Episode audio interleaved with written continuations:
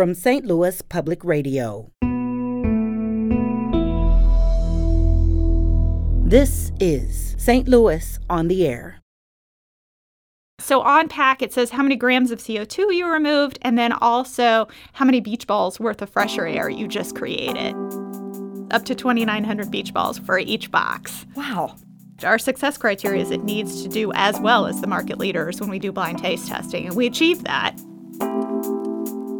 Um, it probably made a lot of sense to manage weeds by tilling. Now we have the opportunity to reverse that and put the carbon back in the soil where it originally belonged. Um, and we do provide our farmers with a premium for growing things this way. Uh, but we priced ourselves to be in line with the market leaders that are out there. I'm Sarah Fenske.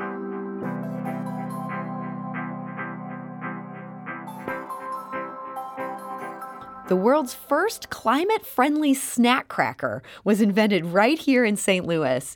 Airly Foods' new crackers come in cheddar, sea salts, and even chocolate or salted caramel. But they're different from other snack foods in that they promise to be carbon negative. Every time you eat one, you're actually helping remove greenhouse gases from the environment. It is a tall order for a cracker. And joining us now with more on Airly Foods are two of its co founders. Co founder Chris Corbin is also Airly's Chief Supply Chain Officer. Chris, welcome. Thank you, Sarah. I'm glad to be here. And we're also joined by co founder Jen McKnight. She is also Airly's Chief Marketing Officer. Jen, welcome. Thank you. Thanks for having us. So, Jen, your company is very new, but it didn't just come out of nowhere. How does this all go back to Post Holdings and all the breakfast cereals that we know and love? Yeah, sure thing. So it actually began with our CEO, Rob Vitale, who was interested in really using food as, as a way to help solve things. So he came to us with the challenge of go disrupt food and beverage. And so we actually looked at a few different areas, and the one that we ultimately ended up really developing uh, was this climate friendly area. And where we started with that is today, depending on which report you look at, greenhouse gas, uh, somewhere between 25 to 30 percent, comes from the global food supply chain. Hmm. And so we started with just a simple question of what if? What if instead of just trying to be less bad, we could actually use food to help start to solve climate change? And that's really where we started. That's a great question to begin with. And and when you said he came to us, this was just a little unit inside Post Holdings? Oh yeah, that's a great question. So it actually uh, again went back to Rob Vitale and uh, kind of brought together myself, who had worked with Post for a while, uh, Mark Izzo, who had worked at Post for a while, me on the marketing side, Mark on the R&D side, and really just came to us with the challenge of, hey, go out there, let's build something. Let's see what we can do to really disrupt food and beverage. Because I think you know, like a lot of CPG or consumer packaged goods executives, was seeing the power of small companies and how some of these small startups were really starting to shake things up and ask, hey, we should be able to do that too. And so when you talk about a small startup, I mean, two people. This was literally just two of you within this Brentwood based, again, Post Holdings. They make all the cereals you know and love, you know, also Bob Evans products. You guys have a yep. whole bunch of different foodstuffs. So two of you had this task. You came up with the world's hugest question for a two man team to tackle. Chris, how did you end up then coming into this picture? Yeah, I had the opportunity to join to to support the the technical development of the product. So I had worked with uh, Mark Izzo in in the past on uh, several other disruptive innovation projects at other companies, and he had reached out and said, "We're going to solve climate change. Do you want to help out?" And I said, "Absolutely. Where where do I join?" So you're a fan of disruption. You weren't so scared about the fact that this is just these two people in this office in the suburbs of St. Louis who are going to tackle maybe the world's biggest question. No, absolutely. It was actually very exciting. I think that uh, Mark and Jen and I talk about it, and it's the the Walt Disney quote, I believe you know, sometimes it's fun to do the impossible. Hmm. And that's really what we set forth to do. So, Jen, when did the three of you sort of go, okay, like this is the question. Here's here's this little startup that we're going to make to try to, to tackle this? Well, we knew that's what we wanted to do. Now, it took a little while to figure out if it was actually possible or not. So, we started with the premise that, gosh, I think we actually can possibly go all the way negative on farm. Um, and along the way, we found some of the right partners to really help us figure out how to make that happen. We connected world leading scientists directly with the farmers. Um, and we had a hypothesis. We thought it was possible, uh, but it really wasn't until that first crop came in that we were able to validate uh, through our life cycle analysis that through all the farming activities, all the inputs, um, all the machinery, we were actually able to get truly negative on farm. So I'm so curious how you even begin to go negative on farm, in this case, a very positive thing. You said it was that first crop when you realized, okay, we can do this. When did that first crop uh, grow? Yeah, so uh, our first one was about a year and a half ago. Okay. And one of the things that we were really lucky with is, you know, while it was, you know, two and then three of us within the company, we do still have the benefit of being part of Post. So one of the things that that enabled for us was we could take this great experiment and bring together world leading scientists and farmers and uh, you know we started it thinking we could get to negative but we have to actually sign a contract with a con- with a farmer before you know Yeah. and so that was one of the really nice benefits of being part of post is if our great experiment didn't work um, then we have a place for those oats to go we can always send them over to our cereal business and you know they can go into your morning honey bunches of oats It, it's not a waste of oats. exactly But so it worked. So tell us, how do you go negative on oats? Well, actually, I'll pass that over to Chris because he's the one that really works deeply with our farmers. Yeah, thanks, Jen. So uh, it's not a simple process, but we've laid out a, a multi step approach, and it really goes to the on farm practices of the farmers themselves. And there are farmers that have been doing these things for you know 10 15 20 years and they really haven't gotten the credit for what they're doing and so that's one of the things we're doing is communicating within the ag community what the impact of these practices are um, but specifically, we're looking to partner with growers who do no-till farming.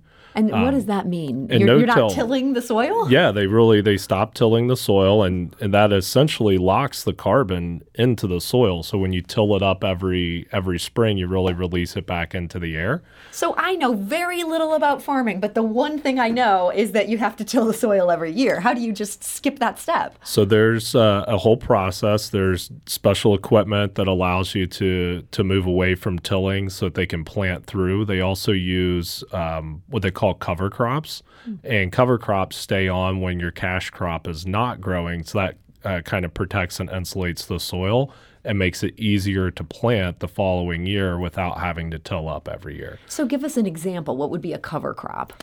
Cover crops really uh, it's a very wide range. It depends on the region that you're in but some of our farmers will use things like buckwheat clover uh, even oats uh, as a cover crop in the off season.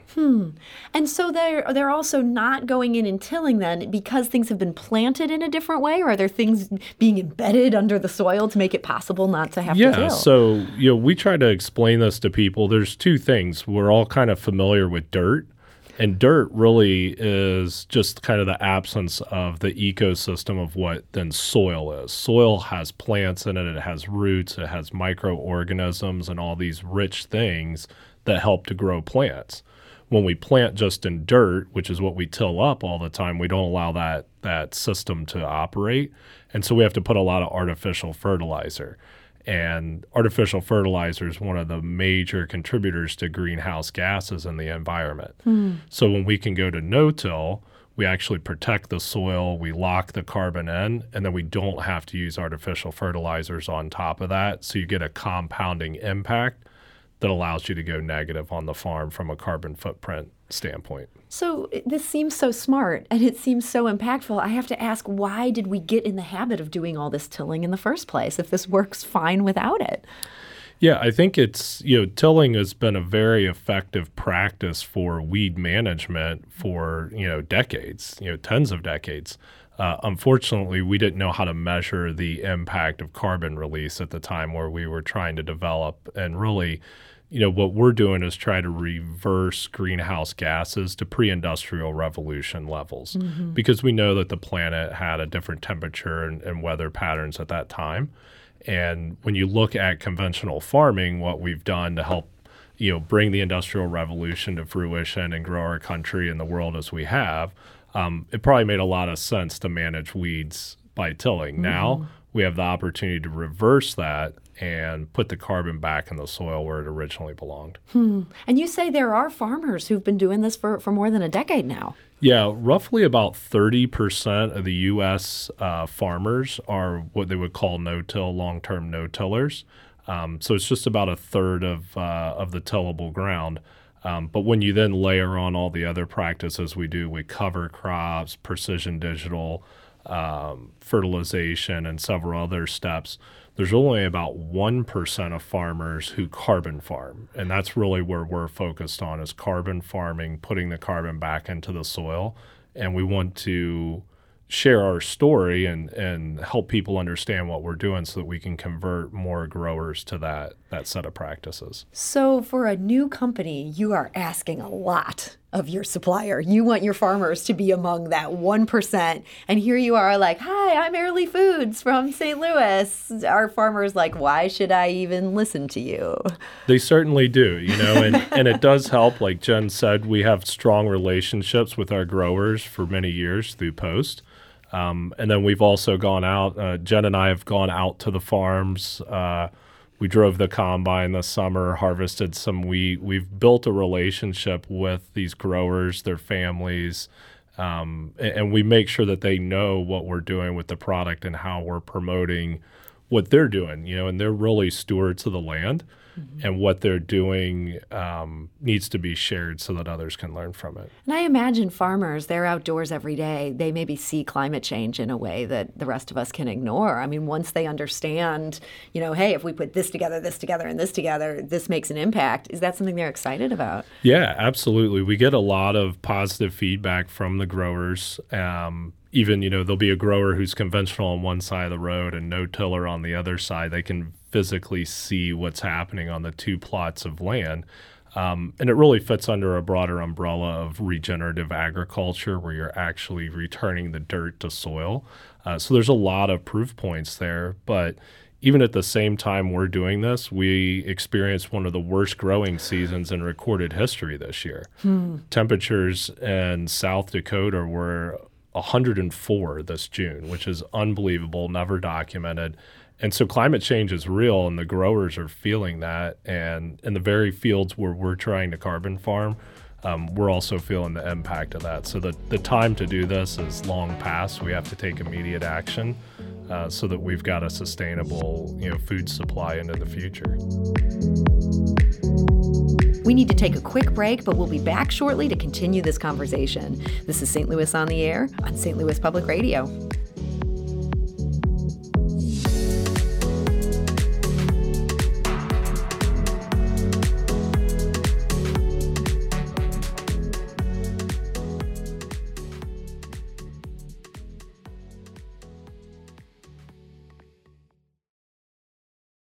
Support comes from Missouri Forest Products Association, committed to sustainable and sound conservation of the state's forests, which support more than 41,000 Missouri jobs, resulting in a $10 billion industry.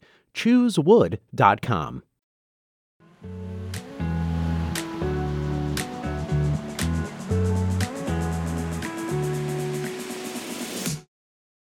And now back to our conversation. We're talking today to two co founders of Airly Foods. Uh, this is the first climate friendly snack cracker. You can actually get them in Schnucks. These are here ready for customers. Um, a very uh, quick lead up on this project. Um, and we're joined today by Chris Corbin, who's also Airly's chief uh, supply chain officer, and Jen McKnight, who's the chief marketing officer. So, Jen, we think about all this happening within like a year and a half of this first crop proving that this works. That seems amazing enough in and of itself. But you're not just like doing this in a vacuum, you're doing this in a pandemic. Did that add a lot of challenges to trying to bring this cracker to market? Yeah, I will say it's not been the easiest time in the world uh, to be launching a new product because I'm incredibly empathetic to what retailers are going through right now. For the longest time, you know, it was just about making sure that their employees and customers were safe and their store shelves were stocked. And it's really only been in the last probably four to five months that I think retailers are ready to start to talk about new items mm. again. Um, with all the supply chain challenges that are out there. I think it's still tough to get their attention, uh, but it's not been the easiest time to introduce a new item. And you have had some success. These are now in Schnucks right now. Yeah, we're very proud of partnering with Schnucks. Uh, they are available at uh, your local Schnucks store right now. Um, they're also available online on airlyfoods.com and amazon.com, and we're working really hard to build our distribution in the rest of the U.S. I saw you're now in Texas as well. Yeah, yeah, so we're uh, down in Central Markets, which is part of HEB. Uh, we're going to be in, gen- in uh, Giant Markets in the next month or so up in the Northeast. So slowly but surely, we're starting to build out uh, some retail presence. So, Chris, I imagine just as it's kind of hard to make sure that you can get farmers on board for the beginning of this whole supply chain, there's probably also complications with, like, yeah, we're going to manufacture a cracker and we're going to get it to the stores that want it. Has that been, has that had challenges of its own? Yeah, absolutely. We're facing all the same challenges that any other manufacturer is coming out of the pandemic here, whether it's securing truck drivers to move our ingredients or uh, getting the bakery up and running. We've had a lot of uh, you know labor needs that are unmet, and um, you know we we do the same thing everybody else does. We're rolling up our sleeves. We're tackling these problems. And I think the the driving force behind us is we know, regardless of the pandemic, uh, the work that we're doing to to fight climate change, it's it's absolutely critical. So um, we just keep our nose to the grindstone, keep going. We come up with really creative solutions to make things happen, whether it's, you know, Jen and I have been at the factory floor, we've been out on the farm. Uh, we have divided and conquered and gone different places, you name it. Uh, we make things happen every day at Airly. And so Airly is based in St. Louis. I understand your factory is elsewhere in the Midwest. Yes, the factory's in Chicago. Okay. And so they're able to meet the need, or would you be able to sell more crackers than they can produce at this point? Well, we certainly hope to get to that point, yeah. right? We, we would love to have a wild success, but right now we've got a good partner. They're able to manufacture the, the products that we need and like I said, balance that with the rest of the supply chain demands, um, you know, to get baked goods out into the market today. So, Jen, I'm very curious about all this because certainly I imagine there's some St. Louis Public Radio listeners who would happily eat a cracker that maybe was kind of a meh cracker because they want to help the environment. And maybe they'd be willing to pay a really steep premium to buy that cracker because they want to help the environment. That is not every person in the US who falls into that camp. So, how do you balance needing to make this something that people want to eat with also that, frankly, do gooder aspect that is so important to maybe a much smaller part of the, the consumer base? So we started by blowing that up because uh, fundamentally, the vast majority of consumers out there really don't want to make trade offs. We know there is a huge consumer need for folks who want delicious, convenient, wholesome, and affordable food and also have it be sustainable. So that's really what we challenged ourselves with from day one is no trade-offs. So none. no trade-offs. We uh, we did blind taste tests versus the market leaders. We designed this. Um, in fact, our success criteria is it needs to do as well as the market leaders when we do blind taste testing, and we achieved that. Um, from a pricing standpoint, it, we are really absorbing a lot of the costs right now because mm. uh, there are premiums as you're getting things started up. Um, and we do provide our farmers with a premium for growing things this way. Uh, but we priced ourselves to be in line with the market leaders that are out there. And when you say market leaders, um, I know you've got a cheddar cracker. Like, what might I be familiar with that, that you would think of as being in that same zone? Yeah, I mean, you might see some square shaped crackers out there. You per- might see some. Cheez-It. I'm going to say it. You don't have to. Might see some aquatic shaped crackers out there uh, ah, uh, that we would maybe in a little bag. we would put our products up against. Um, and so that's really been our design from day one. And I give Chris a lot of credit. Um, as we designed the product, we held the standard that it has to taste as good or better as what's out there today. Because fundamentally, to make big change, I need a lot of people to buy this product. Mm-hmm. And while I really applaud what a lot of the specialty brands are out there doing, fundamentally, when you price something at $7, you're just not going to be able to get a lot of people to buy it. It's going to be out of reach. Um, so we really designed this with the idea being that this is accessible to everybody. Because uh, the more people that buy it, the more farmland we can do carbon farming with. And candidly, we don't want to be the only ones out there. Mm-hmm. Like this is what we we lovingly refer to as a lighthouse brand. Like our hope is that by going out there and showing this is possible, a whole lot of other people jump in and do it too. You actually welcome imitators. We absolutely do. Wow. you don't hear that every day from from people who are innovating. So I got to ask, I see this box before me. This is a 7.5 ounce box. I know you're not naming competitors, but it looks a lot like the box of Cheez-Its I have in my pantry at home. How much is this selling for at Schnucks?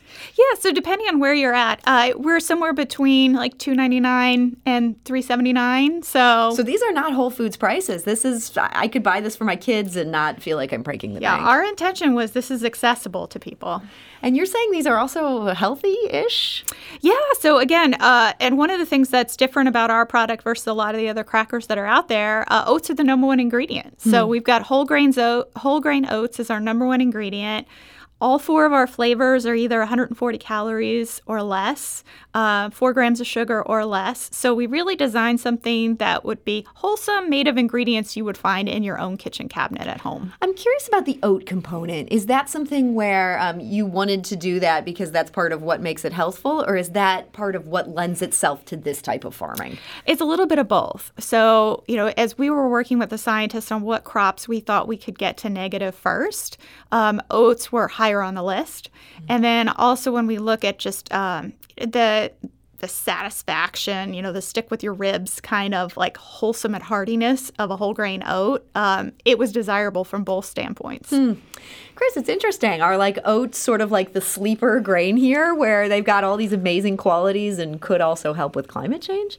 Yeah, I think absolutely. I mean, oats really do two things, right? They they do satisfy you because of what Jen was just describing that that hardiness to them. Um, but they're also um, a, a, really easy to grow cereal grain, and so hmm. we're able to implement some of these new experimental practices easier on the farm. Uh, our first year, we had one oat farm that went negative. Our second year, we had 12 farms that went negative. Whoa five that were oat and seven that were wheat. So we took the learnings from oat, we applied that to wheat, and we'll be doing the same and uh, and hopefully in 2022 adding even more farms, more acres, and more different types of crops, um, so we can have a diverse food supply. I think you know it's our personal vision that you know we don't stop at Airly oat crackers. We'd like to have Airly corn and Airly wheat, Airly oats, you name it um, again, like Jen said, it's a lighthouse brand. We want to show what's possible and help to change that 1% of carbon farmers into the majority of people who are carbon farming, if not 100%. So you already have some wheat farmers who are now following this. They've got it to work. Is there going to be a wheat product coming soon, or is, does that also is that part of what goes into the current Airly crackers? We did have a portion of wheat in the original product, um, but now that we have oats and wheat, it'll give us more opportunities to tailor the products to what consumers are looking for. So. Mm um, you know, we're really focused on the crackers. We we're pl- proud of them and what we've been able to do from, like Jen said, the no trade-offs perspective. But um, really, the the sky's the limit for us now with multiple types of grain. Uh, and more coming in our innovation pipeline. Boy, this all just feels so exciting. I mean, do you think there's a potential here for all the cereals that Post does? Like, could they retrofit a cereal that's already, you know, honey bunches of oats. Everybody loves that stuff. So that that has the same carbon negativity? I certainly hope so. We work closely with uh, the teams at the at the cereal company, their R and D teams and supply chain teams. They know totally what we're doing, and, and we're hoping to to generate that demand so they can follow. Wow. Well, it's so exciting to hear this story today. And I, man, you guys have just had a crazy busy couple of years here to get to this point. I'm curious, five years from now, Jen, uh, where do you see Airly and, and where do you see this technology that you guys have now, I don't know, technology, this innovation that you have figured out? Yeah, so I mean, I hope for five years from now, there's there's a couple things that I hope will look different than maybe today. Um, you know, first of all, it, it, we've started with crackers, we started with wheat and oat, but to Chris's point, like when you start to look at the snacking arena, there's so many more spaces to go to. And then our mission is to reverse climate change through food. So fundamentally, the sky's the limit, both literally and figuratively, mm-hmm. with Airly in terms of how we use food as a power for good. I, I think the second thing that I hope will change uh, within the next five years is one of the things we're really proud of is we put our footprint right on pack. Um, so with each box you buy, you know how many grams of CO2 you just removed from the air. Mm-hmm. Now we try to make that a little bit more relevant or easy to understand because who the heck knows what a gram of CO2 sure. is? Uh, so on pack it says how many grams of CO2 you removed, and then also how many beach balls worth of fresher air you just created. Nice. by pulling that greenhouse gas out. Uh, fundamentally, I hope to see that we're not the only brand out there with our carbon footprint in the next few years because I fundamentally believe consumers want to do the right thing, but they don't always have the information at their fingertips to make those decisions. Mm-hmm. Um, so we try to make it as easy as possible on the consumer so they know exactly the impact of the choice they just made. So I got to ask if I get one of these, again, 7.5 ounce boxes, how many beach balls of air am I adding? Yeah, so uh, depends on the flavor. So we have each of them um, specific to that product, but uh, across the four that we've got today, you're removing moving it's somewhere between 18 to 21 grams of CO2 from the air, um, and that's like 2,500 beach balls up to 2,900 beach balls worth of each, air for each box. Wow, I can see why you measure it that way. That seems really big. Well, this is uh, this is not what I expected coming into talking about a snack cracker, but this has been so interesting. Jen McKnight, I want to thank you so much for joining us. Thank you for having us. And Jen is a co-founder of Airly Foods, also chief marketing officer. Uh, Chris Corbin, thank you. Thanks for having us, Sarah. It was a lot of fun. And Chris is also a co founder of Airly Foods and the chief supply chain officer. Today's episode was produced by Sarah Fenske, with audio engineering and podcast design by Aaron Doerr. Our executive producer is Alex Heuer.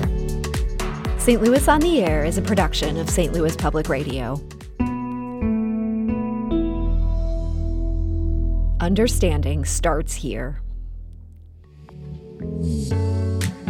Do you find yourself regularly listening to episodes of St. Louis on the Air? Suggest us to a friend you think might enjoy our conversations and leave us a review and rating on Apple Podcasts on the App Store. It's the simplest way to help people discover our show. Thank you. St. Louis Public Radio is a member supported service of the University of Missouri St. Louis.